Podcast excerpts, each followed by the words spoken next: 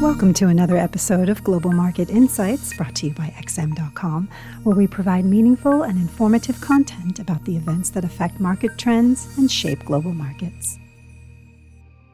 It's Friday, June 3rd, and you're listening to the Daily Market Comment podcast by Mario Sajikiriakos. I'm Christina Marujos, and thank you for joining us at XM.com. The latest U.S. employment report will be in the limelight today as nervous market participants search for anything that might convince the Fed to shift into lower gear later this year. There have been several signs that the U.S. labor market is losing momentum, from a slowdown in the housing industry to a spike in seekers of unemployment benefits to the nation's biggest employer, Amazon, warning it will cut back on hiring. Corporations are desperately trying to protect their profit margins from raging inflation, and slashing labor costs is an obvious way to do so. The good news is that this trend has just started, so it's probably too early for any real weakness to show up in today's jobs report. This is most likely a story for the summer or beyond. Instead, a solid report is expected overall. Non-farm payrolls are estimated at 325,000 in May. The unemployment rate is seen at a five-decade low of 3.5%, while wage growth is projected to have lost some steam on a yearly basis. All this is supported by the S&P Global Composite PMI, which showed another healthy increase in employment levels.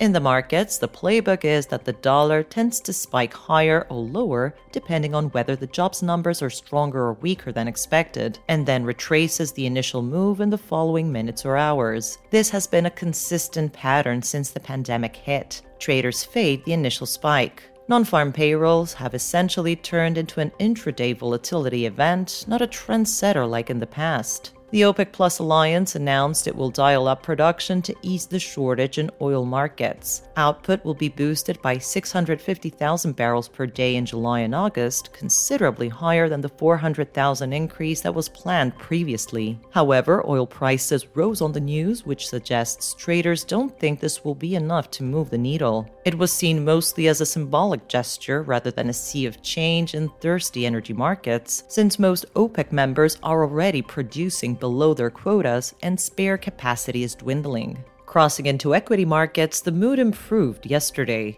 The S&P 500 rose by 1.8% despite Microsoft lowering its earnings guidance for the current quarter, blaming unfavorable FX moves. Big multinationals seem to be feeling the burn from the dollar's blazing rally, as it is rare for a juggernaut like Microsoft to lower guidance with 1 month still left in the quarter. With the Fed expected to keep hammering away with rate increases until inflation is under control, any bad news around the economy might even be viewed as positive for equity markets by lessening the need for rates to enter restrictive territory. Indeed, it is quite common for the dollar and U.S. equities to move in opposite directions after jobs numbers. Meanwhile, Eurodollar staged a meaningful rebound yesterday, recovering all its losses for the week despite some signals from the Fed's second-in-command that it's too early to be thinking about a pause in rate increases. Volatility is likely to remain elevated in the world's most traded currency pair, with next week's highly anticipated European Central Bank meeting coming hot on the heels of today's U.S. jobs data. The ISM services PMI will be released a few minutes after the jobs data.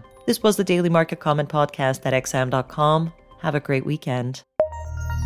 Thank you for listening to another episode of Global Market Insights, brought to you by XM.com. For more in-depth technical and fundamental analysis, be sure to visit www.xm.com/research.